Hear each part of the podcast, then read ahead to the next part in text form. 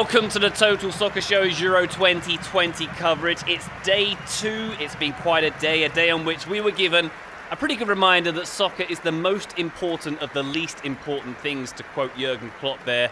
And it wasn't very important today, in all honesty, due to what happened on the field in Copenhagen in Denmark's 1 0 loss to Finland. The match being suspended just before halftime when Christian Eriksen collapsed on the field. The events were pretty shocking to watch. They brought to mind uh, the incident in 2012 of Fabrice Muamba uh, yeah. on, on the field and Marc-Vivien Foé back in 2003, of course. I would say personally, my name's Ryan Bailey, by the way. Um, one of the most upsetting live moments I've personally ever seen on TV. The game was suspended for, uh, uh sorry, game was suspended after around 10 minutes with um, Eriksen in hospital and giving um, positive signs. Uh, the teams both uh, decided to restart. I'll bring in the other members of the TSS team now. Joining me today, Mr. Taylor Rocco. How are you, sir? I'm doing all right. It's been a, a strange day. We were at my uh, niece's birthday party, and I stepped out to like say hello and then my brother-in-law uh, said like hey man you might want to come back in here and watch this. And i was like oh did something happen? And he was like um yeah but there were a bunch of little kids around. So he was trying not to say basically like i think somebody might be dying. So he was trying to do it discreetly while getting kids out of the room. So that was sort of my introduction to that. Uh, and then not knowing what mm. happened texting with you all definitely a frightening sobering reality like reminding sort of moment as you've already indicated ryan very much so indeed. Joseph Lowry, how are you doing today, sir? I am thankful, Ryan. I'm thankful every day, but especially today, I think, to to be able to talk about some of this stuff with you guys. But as you said, Ryan, to be reminded that there are many more important things in life than soccer. So yeah. Graham Ruthven, you're joining us today. Welcome. Hello, Ryan. How, how, are you? I'm, I'm feeling a little bit drained, uh, to be honest, and I'm not sure what sort of value I'll be on this this podcast, but I'll, I'll, I'll do my best. I'm just thankful for. Um, I guess I, I, would like to mention the, the medical teams and the paramedics yep. at mm. Parken and, and, and Copenhagen, um, who obviously it seems have uh, essentially saved the man's life. So um, yeah, that that's quite miraculous, I guess. Yeah, that's an excellent point, Graham. The, the whole situation, it, it, seems like a flash now, but I, I, got that drop in my stomach, that roller coaster drop when it all happened, and I'm, st- I'm still picturing things that I don't, uh, that, that, I think are burned on my retinas now that I don't really want to uh, remember again from the incident. But I am thankful for that, Graham. I'm thankful for uh, uh Simon Kjær being being the first person to initiate CPR as well. Yeah. Uh, he made sure that um, Eriksen's airways were clear and he didn't swallow his tongue. He, he was also consoling his wife on the field probably saved Eriksen's life. It, it's hard to say, but and also the medics, as you say, doing an incredible job. They got to him and gave full CPR within two minutes of the incident.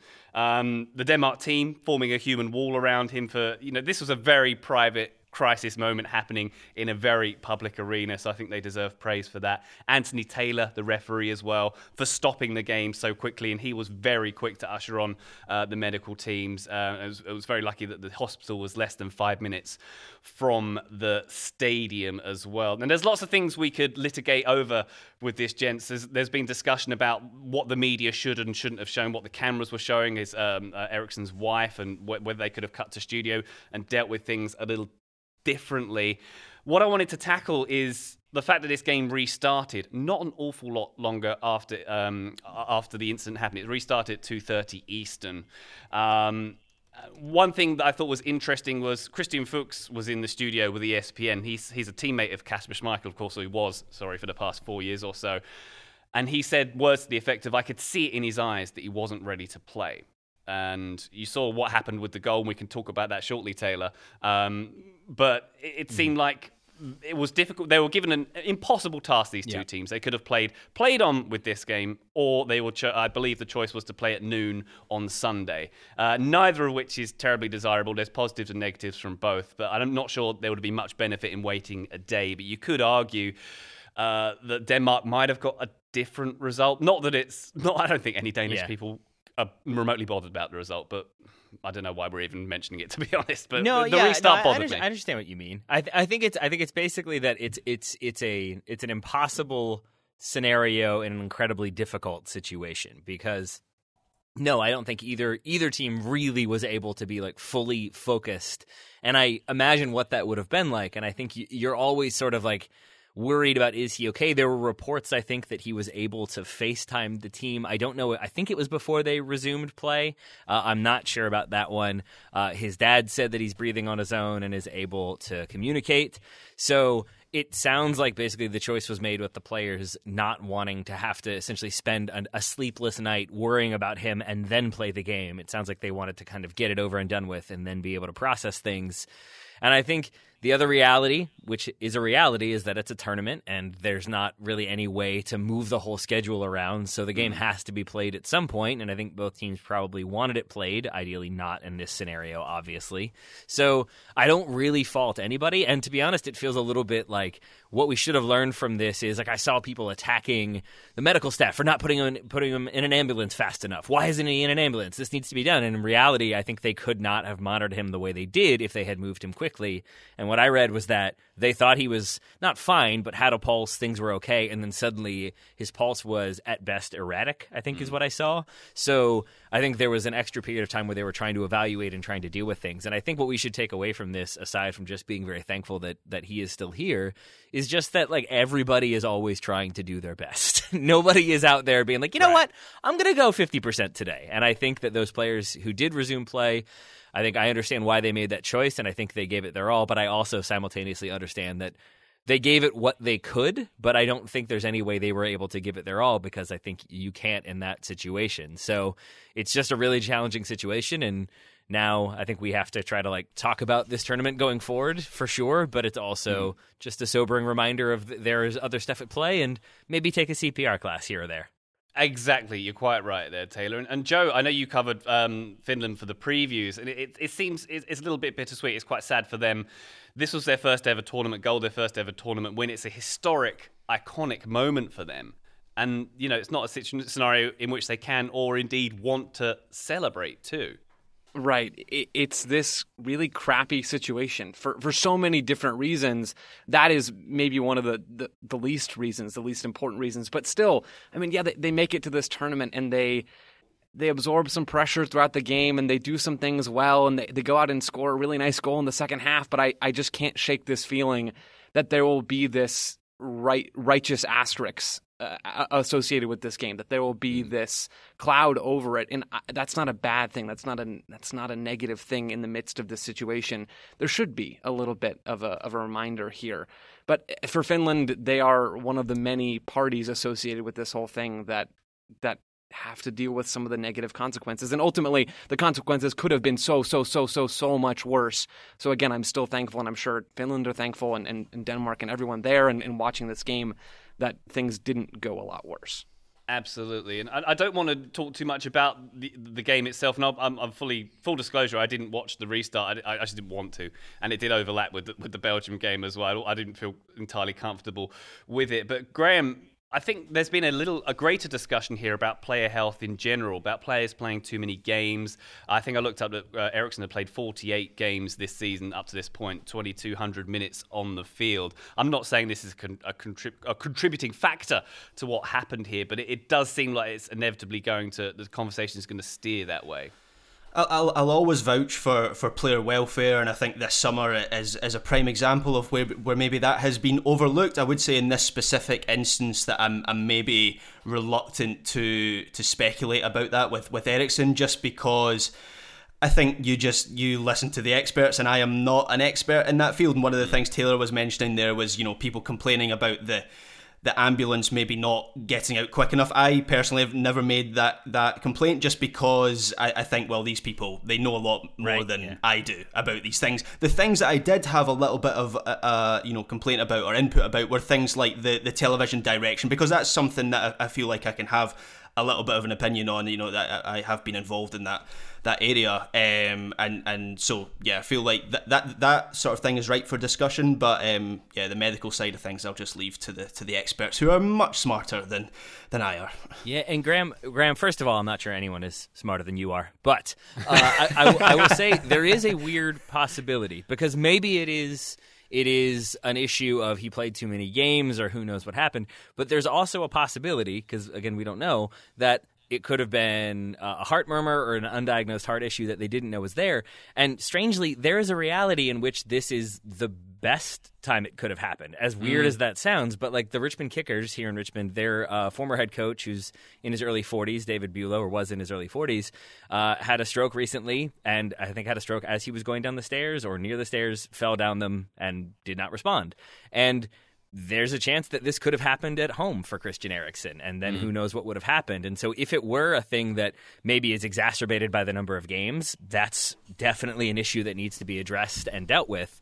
But if it is the case that this was just a, a, a freak medical incident, to some extent, that he was surrounded by a team that could respond that quickly, both literally his team, but then also a medical team, maybe that's the silver lining, if, if there is a silver lining to be had at all. So I think at the end of it, that we keep going back to just being grateful that, that Christian Eriksen seems to at least be uh, as okay as possible uh, or somewhat okay is is a very good thing. And that I guess that everybody gets to be here to to continue to talk about soccer and people get to listen and watch. And it's just a good reminder that we should care and we should watch and we should want our team to win and our favorite players to do well. But we should also be very grateful that people are out there playing and people are out there watching that that is 100% uh, uh, what I was thinking earlier, Taylor, about this being uh, one of the better circumstances for such an awful thing to happen. So you're quite right there, and I, have calmed down a bit from earlier. I was this this really did, did quite get to me this this, this yeah. moment, as it did a lot of people. But I, I found something really powerful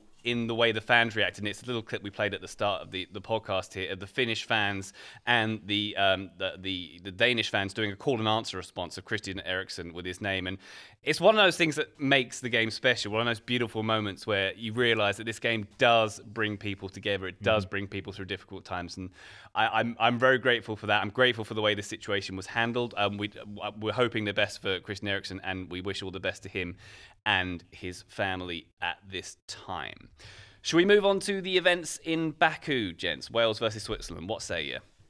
I say yeah. Bring it on. Yeah, Bring it on, Ryan. It. All right, we're going to go to Baku, the Olympic Stadium. When was the Olympics in Baku, by the way? Can you... TBD, Ryan. TBD. Right. Okay. It's an alternate uh, timeline, Ryan. They did this um, sort of uh, overview of the stadium from up top, where it looked like one of those, like you know, in like FIFA '98, where you had the, the overview of the stadium yeah. before you started playing the game. It looked it didn't quite look real. This sort of stadium with athletic track around it with it was supposed to be 50% capacity i think the uh, commentary said it didn't look like it was anywhere near I think, so not... I think it was the same person that counts the attendance at the Etihad that they had on uh, on hand in Baku for that one Oh man. oh dear. So yeah, um, this one finishing one-one between Wales and Switzerland. Uh, Kiefer Moore being the, the, hero of the day for Wales. Joe, I got some got some XG for you. This might perk you up. Um, uh, Wales's XG was 0.46 in this one. Uh, the Swiss's was 1.77. Wales only had 36% possession. So when you look at those numbers, Wales did well to come out with a point. They absolutely did. Yeah, and Kiefer Moore was the big man on their goal. Both goals in this game coming off of set pieces, which I think was indicative of, or is indicative of how play sometimes goes in a tournament. Wales Wales and Switzerland came out and played pretty much how we thought they were going to. Wales didn't set up exactly in the way that I had envisioned them. They were in a 4 3 3 as opposed to a 3 4 3. But, I mean, mm. the general flow of the game was what we talked about it being, with Switzerland controlling the majority of the possession. They created more chances in open play, and then Wales trying to attack more in transition right up until they went down 1 0. I think it was a decent tactical setup, honestly, from Robert Page to deviate from that two man midfield adding in another player into that group to match up better with Switzerland's three man midfield of Granit Xhaka, Freuler, and then Shaqiri playing as that free roaming number 10. I thought there were some good decisions made by Wales and, and ultimately strong of them to take advantage of that set piece opportunity in the 74th minute. Definitely so. Um, Graham, what were your thoughts on this game? It seemed to me like uh, Switzerland they, they they took the lead in this game and then decided to do almost Mourinho-esque sit sit deep and try yeah. and defend it, and it backfired Mourinho-esque in, in, in that as well. They they took their foot off the gas a little bit, didn't they? Yeah, and obviously that was uh, it, it, was embodied by the decision to to take off Shaqiri, the, mm. the, the power cube as I call him, um, with 25 minutes left, one 0 up. They, they decided to take him off, who's obviously one of their most creative players, and, and put on a defensive midfielder when it felt like they had the advantage and could have pressed for a, for a second goal. Um, and it felt like that's how the game was going at that point. I, I can't shake the feeling that Wales were a little bit fortunate here to come away with come away with a point. It, it really yeah. could have been. I mean, I wouldn't go as far as say tournament over because third place teams can go through, but it, it really would have put them on the back on the back foot of defeat here. And I just felt like Um, Embolo, as good a game as he had, and he did he did have a good game. I, I feel like he could have done more damage with what he, he had a lot of space between the, the midfield and the and the Welsh um, defence, and he was he was running with the ball a lot there. And I felt like he could have done a lot more damage either with his decision making or a teammate spurning an opportunity. Um, Seferovic missing a, a, a, couple of really good chances. I d- I don't care what the numbers say. I'm pretty sure he's never scored in an international soccer match in his whole career. um, and so yeah, I, I, can't shake the feeling that Wales got away with a little with one uh, here. Two things to say in response to that. First of all, I don't know if it's just that it's been a sort of like somber day but Xherdan Shaqiri Power Cube is like kind of still making me laugh, Graham. I think I think I needed that, and I'm calling him the Power Cube from now on. Um, I know we're going to talk a little bit about specific predictions at some point if we want to, but I will say, uh, can, can I give credit to sort of all of us for saying like we've been burned by Switzerland before. They look very good. They destroyed the United States. Let's see how it goes because this was sort of I feel like the exact performance that we all discussed in varying formats. That it's a Switzerland team that have a ton of talent and some of some of the best players I would say in this tournament on their day, and yet in this day, they had those moments of like, oh, he should have scored there, but they'll get another chance. And there always feels like there's going to be another chance, and that if you don't take that chance, eventually time expires and you haven't gotten the result you wanted. So especially in those opening 10 to 15 minutes of the second half when they do uh, they do get the goal and you have like just Embolo really has been like I think taken like and just told go do what you want. Go run at the defense. Try to make things happen. And there's the confidence there. And I think they are starting to find that rhythm and then they make the changes. Then they go more defensive. That uh, Zakaria for Shaqiri substitution I understood it in the moment but it always feels like oh you're taking your foot off the gas a little bit. Mm. and can you take your foot off the gas when you're only one 1 0 up? It seems like the answer was no. So I'm with Graham that it doesn't mean that they're done. It doesn't mean that, you know, a third place game going or third place team can go through and we thought it might be Wales. I don't think it will be Switzerland, but it is still a reminder of why the Swiss haven't been able to really put it together at that next level that we thought they might be able to, but we're always a little bit cautious about in this game. And Taylor, looking ahead, I mean, looking at the chatter on online, it seems that Wales fans, a lot of them, seem quite confident or have been confident of, of getting a result against Turkey as well. I'm not sure. I think yeah. Turkey are a lot better than what they showed against Italy. I'm not so sure that confidence is well placed. Yeah, it's weird. I saw it going the other way, if anything, where the question was, were Turkey so bad that maybe Italy aren't that good? That seems to be mm. the backlash, which I do not agree with. I think Italy were just exceptional and did a very good job of exploiting like Turkey's shortcomings. What we're going to get when Wales plays Turkey is the sort of age old question of what happens when two teams that want to sit deep and counter play each other and who has to really go on the front foot and try to make something happen. Or is it two teams like is it going to be World War One style, two teams on their respective sides not crossing the no man's land? Like, what are we going to get? How's that going to play out? I think whichever team tries to make something happen, that will probably tell us who is going for it, and then whichever team is able to make that happen, as opposed to maybe that team that's going for it gets caught out, concedes three on the counter, and gets embarrassed. So I think it's going to be a fascinating game from a tactical standpoint. Can I throw out one very early, very specific prediction? A very early, very specific prediction. Lots of varies in there for that mm-hmm. Wales Turkey game. I think so. In this game, we saw Kiefer Moore, big, tall, strong number nine, start in the middle of Wales' front three. He started over Harry Wilson in that spot, and Harry Wilson is the the much smaller false nine type of player that Robert Page has used for Wales in the past in games where they are going to have more possession, or at least games where they want to have more possession. So I bet, Taylor, we see Harry Wilson start as the nine in that game against mm-hmm. Turkey, and Wales do try to go for it a little bit more and avoid that World War One style conflict. All right, that'd be good. Do we think that they're going to play uh, Aaron Ramsey at all? Because I know he didn't play at all in this. oh no, wait, he did. Uh, yeah, I, I like. I know that's a bad joke, but it really is the case that only in like the 38th minute or something was that like, oh, Aaron Ramsey's on the field. I don't know if that was maybe Switzerland just being so ball dominant, especially in the first half. But I did not see a ton from him, and wasn't so surprised when he came out. Though I was surprised it was in the 93rd minute. And yeah, um, I- yeah, Graham, is it you or Taylor who's Daniel James's biggest fan? I can't remember. Uh, not not me, and it's not Taylor. Not me. I kid. I like Dan James. I think he's he's uh he's got a good attitude. I just don't, and I think he works really well for this Wales team. Just maybe not for a team that wants to possess and create through possession. Taylor, when you were saying there, you, you, you didn't realise that, that Ramsey was on the pitch. There was Uh-huh. a, there was a point in in this match where so you look at this Wales team and you see Bale, Ramsey, James, Joe Allen, you know Joe Rodon, and then there's a point where at, at this match where I went. Oh right, they're a team full of players who are out of form, have barely played this season, and that's why they're maybe playing. Uh, they're not playing this, that well in this game. Is that you know Oh, they, they wow. have none of that momentum. Yes, they've got the big names, but none of them are playing that well. Oh man, that blows my mind a little bit. You are totally right. that's really fascinating. All right, that does make a little bit more sense because, and I think that's where I go back to. Though we've, I've been pretty critical of, of some of what Wales were doing and some Welsh players. I think getting a one-one draw against Switzerland, a team that I thought could could make a run and could be a threat in this tournament. And when they went up 1 0, it felt like, okay, here we go. We're going to get it really kicking on. And then when I thought Switzerland got the winner that ended up being disallowed, I thought, okay, this is going to be Switzerland finally getting the result. And the narrative will be like, oh, they found a way to get a result at the very end of the game. And then they didn't, and it's 1 to 1. And I think the Welsh should be very, very happy, and, sh- and not least because they had some traveling fans who were pretty up for it. And I think it's a credit to them to make it all the way to Baku uh, to celebrate their team in style.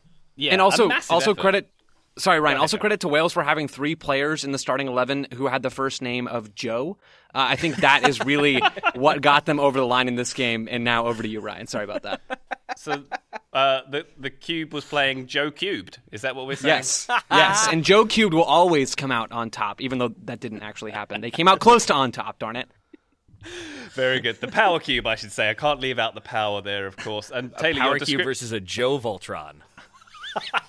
Oh boy.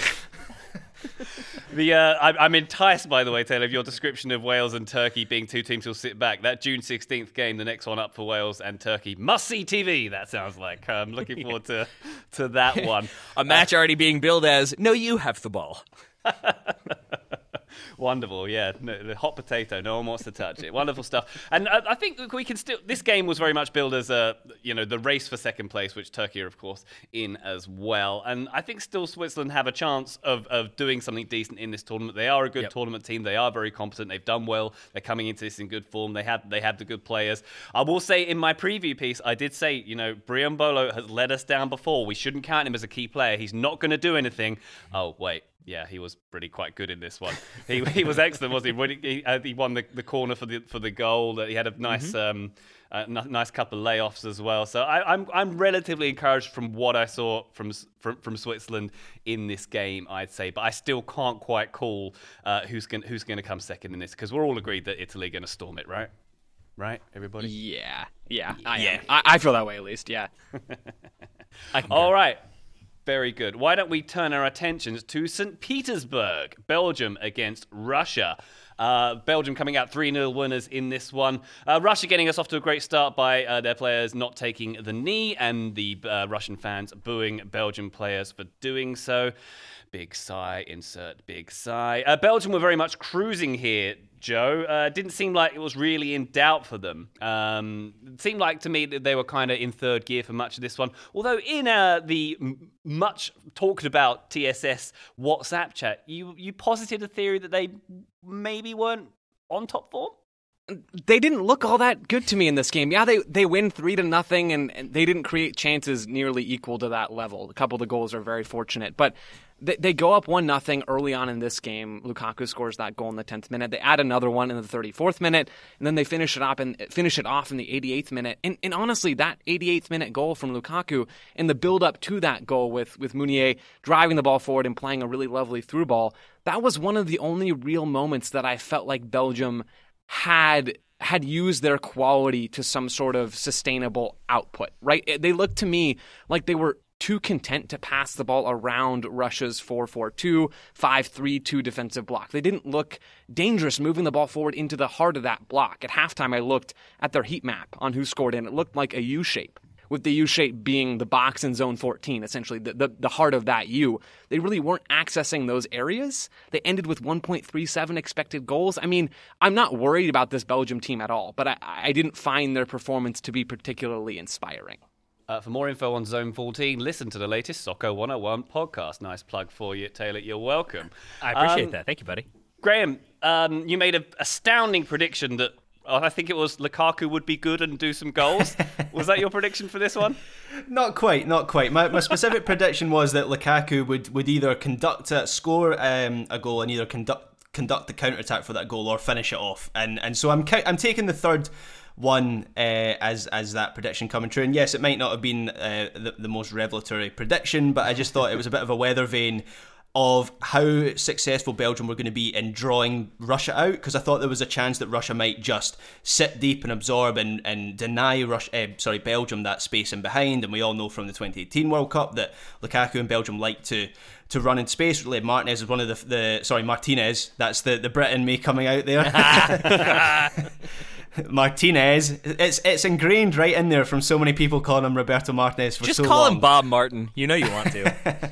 okay, yeah, Bob Martin. Um, he was one of the, I think, one of the first managers who actually uh, really got a grasp on the sort of player Lukaku was, and the 2018 World Cup was a, a big moment for him where we saw the player he could be. Obviously, Antonio Conte was watching that and decided he was the striker he needed at Inter Milan a few years later. But I think it, it, it was a weather vane of how successful the game plan was from Belgium, and so that goal proved to me that that it worked to a certain extent. Although I do understand what what Joe's saying, it did feel like they coasted through a lot of this match. Yeah, but you can only you can only play against what's put in front of you. That that that accounted for some of the coasting, did it not? Yeah, it did, and I think um, it was Roy Keane on the on the the UK broadcast over here. He was saying basically he wants to fast forward to the bit that Belgium will face a real test to to understand how good they actually are, and I right. totally get what he means by that. This game, Belgium won, I think, in large part just because they have better players, and so I know that's a very simplistic way to look at things. I, I, want to see them up against a team that has comparable quality players to kind of find out what they're really made of. So I, I get what Keane's saying there. I yeah. would say though, like I, I, agree with what everyone has said. I would just add the note that this is the same Russia team who, when I talked about them in the preview, it's worth remembering how much running they did in that 2018 World Cup and how difficult they were. They're the ones who knocked out Spain before eventually getting knocked out by Croatia themselves. But they were really difficult, and especially as the game went on, if you weren't able to find a way through and started to get frustrated, that seemed to be where they were at their most comfortable in kind of constantly fighting and finding a way, not literally fighting, but like just never giving up, always working, always trying to make something happen. And so that's where, again, I give credit to Belgium for sort of getting this 3 0 win never really feeling like they had to get into that top gear, but also never really letting Russia get comfortable at all. It it honestly looked like if you uh, you know like some like like the I think the third Bourne movie starts immediately at the end of the second Bourne movie. Like that's how mm-hmm. it picks up. And this if you told me this was like picking up immediately at the end of Russia getting knocked out of the World Cup, I would be like, yeah, that makes sense. They're very tired. And just seeing how they conceded and the way they looked when they conceded, they just already looked exhausted in like the 34th minute. It did not inspire uh, confidence, I'm assuming, for Russian fans. It did not for me uh, in thinking that maybe they were going to fight back, and they didn't. So credit to Belgium, and we'll see if Russia uh, maybe gets some oxygen or something like that and, uh, and up the game for the next one. We'll talk about uh, uh, Russia's energy levels very shortly, Taylor. But uh, fun interjection: I was in the third Bourne movie. Fun fact for you. What? Yeah. What were you doing? Were you born? Are you Jason Bourne? Is that what we've learned? So there's a scene at Waterloo Station in London yes, where um, where the journalist um, is uh, is taken out and Jason Bourne's giving him instructions. Spoiler alert for Jason Bourne the the Bourne Ultimatum from 2008. I want to say. I mean, if you, so, apologies if you haven't seen it yet. It is a tremendous yeah, movie. I love the Bourne movies.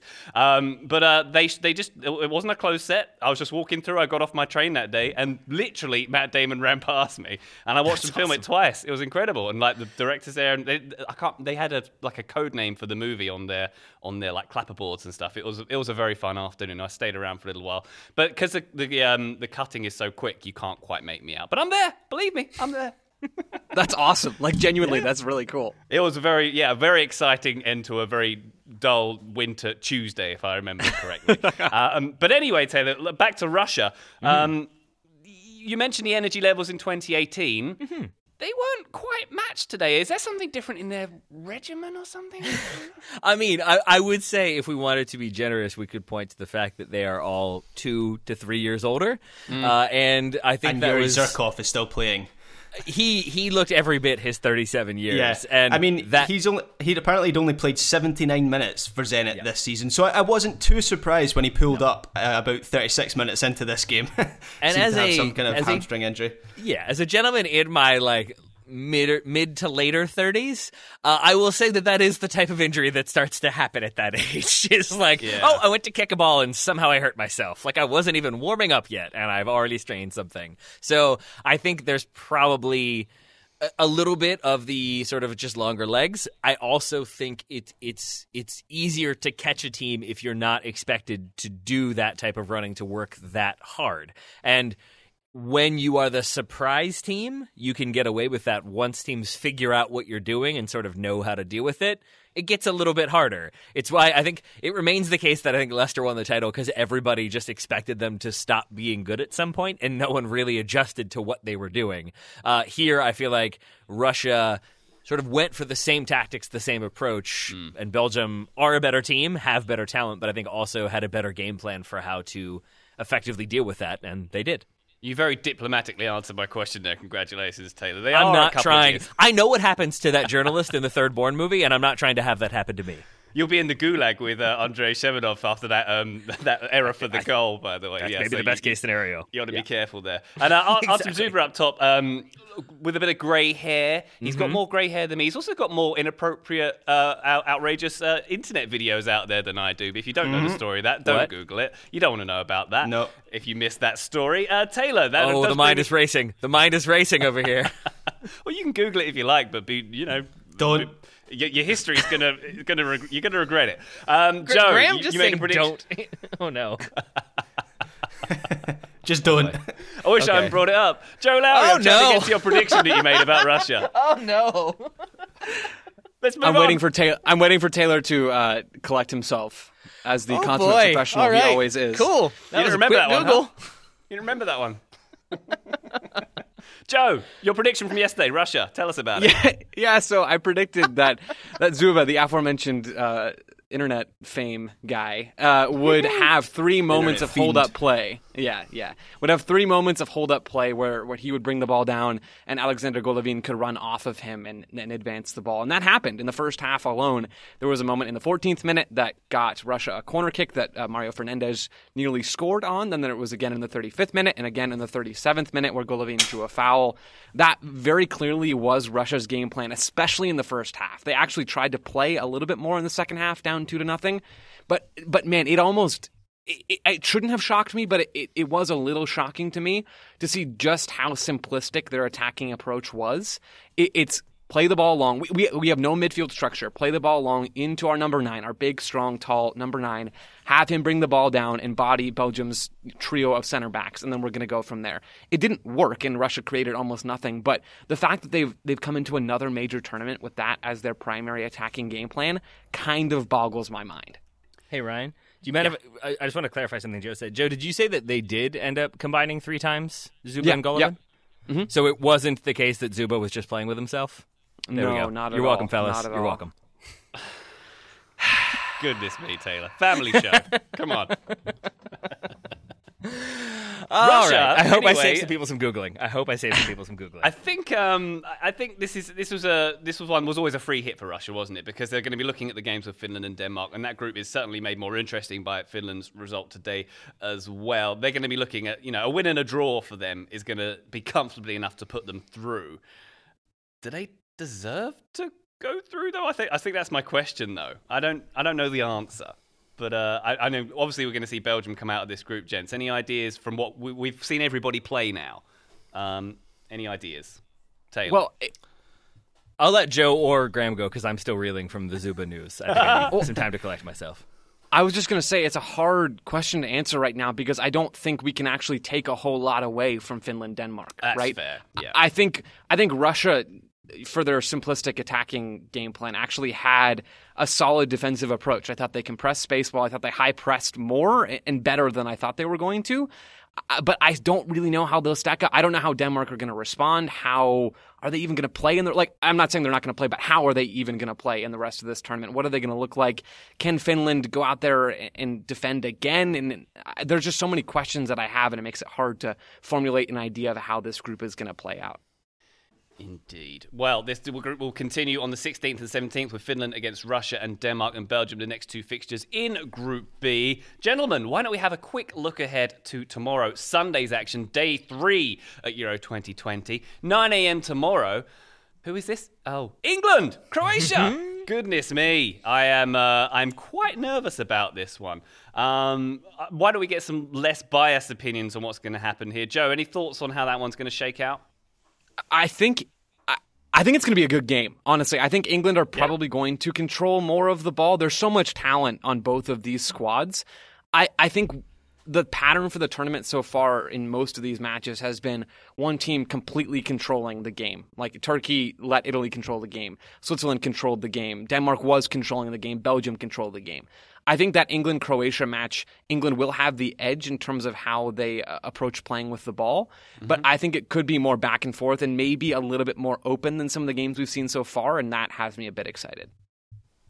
Me too. Well, I, I, am not sure I necessarily agree, though. I, I called this one as a, I think I called a 1 1 draw, a nervy 1 1 draw here. I was harking back to the first game of the last time England hosted a, a European Championships, which they're kind of doing in this instance. It was a, it's a game at Wembley after all, uh, which was Switzerland 1 1, uh, a, game, a game against Switzerland 1 1 in, in Euro 96, which was quite nervy. And England didn't look like they were going to be up to much at the tournament, but picked up things from there and you know the cliche of a slow start and so on. So i'm not sure um, we're going to see some electric action. I really hope we do joe. I really hope we do. But um any, anyone? Graham what are your thoughts?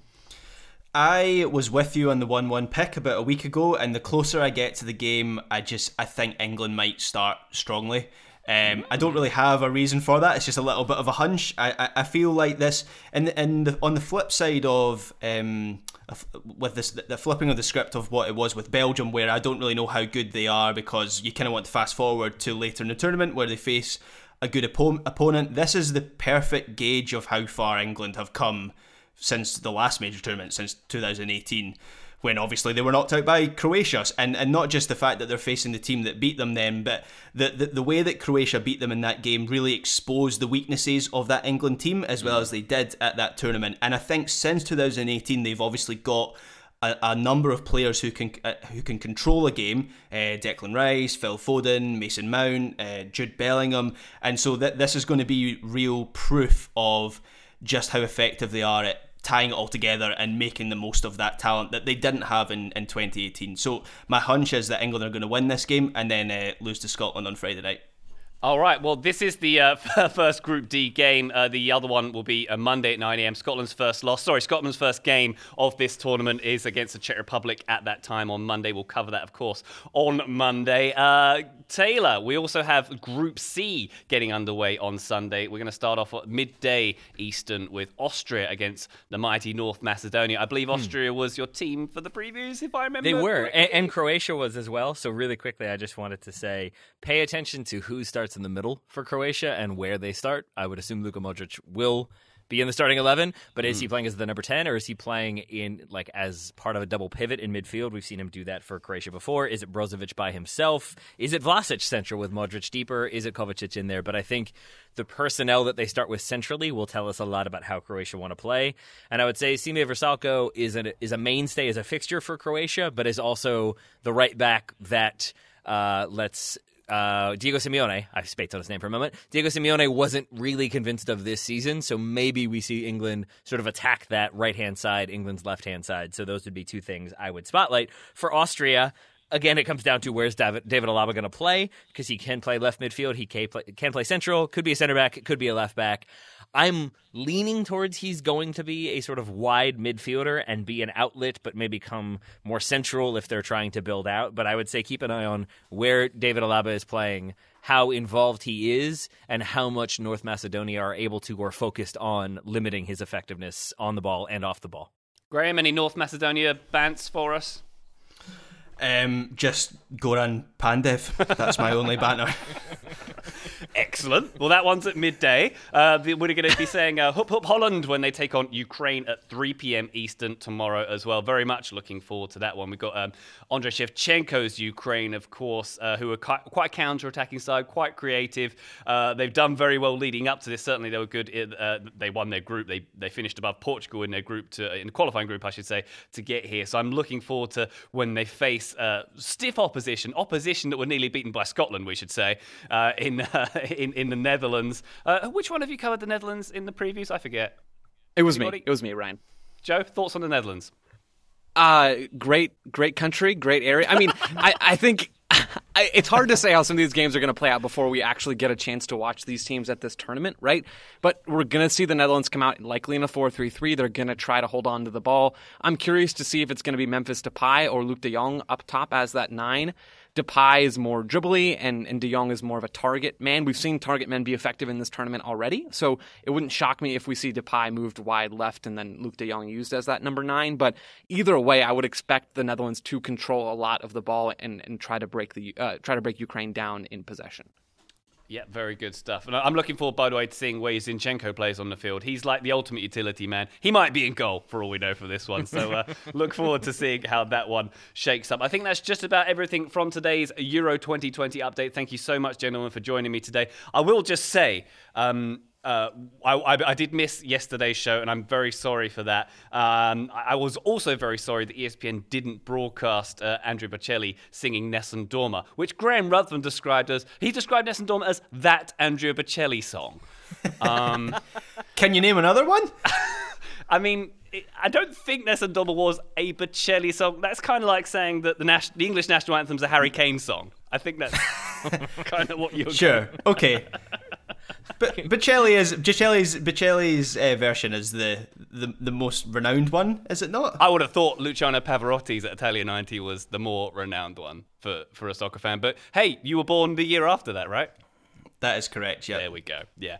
Um, a, a big a big headed Englishman who is maybe having more and more of a receding hairline, not throwing stones because I have one too, but also speaks with a very thick English accent and sounds kind of funny it feels like he could be in the royal family. So maybe God Save the Queen is also for Harry Kane. You don't know.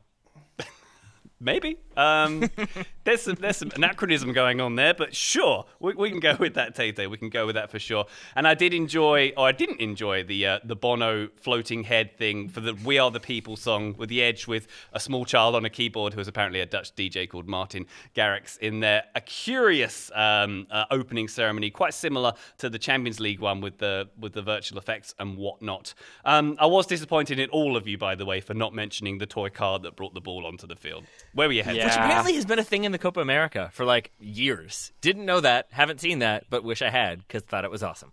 It was awesome. It's all I could think about, frankly, afterwards. anyway, gents, we're going to be back uh, on Sunday after the games to talk about England's first win and all the Group C action as well. Uh, Joe Lowry, thank you so much for joining us today. You got it, Ryan. Graham Ruthven, pleasure as always, sir. Yep, it was uh, good to talk over today's games, even if uh, it, it, there were some some dark moments in there. But I'm looking forward to tomorrow. Indeed, indeed, as we all are. Tay Tay Rockwell, keep on trucking. You do the same, my friend. And thank you all for being here. This is part of the reason why I love being able to do this show in these types of moments, in these types of days, because you get to kind of talk out some stuff, process some stuff in a way that you probably wouldn't otherwise get to. And I definitely feel more connected to the soccer community and a little bit more positive about things. So thank you all for that sincerely. Indeed. Warm hugs to you, Tay Tay, and all the listeners, indeed. And for now, bye!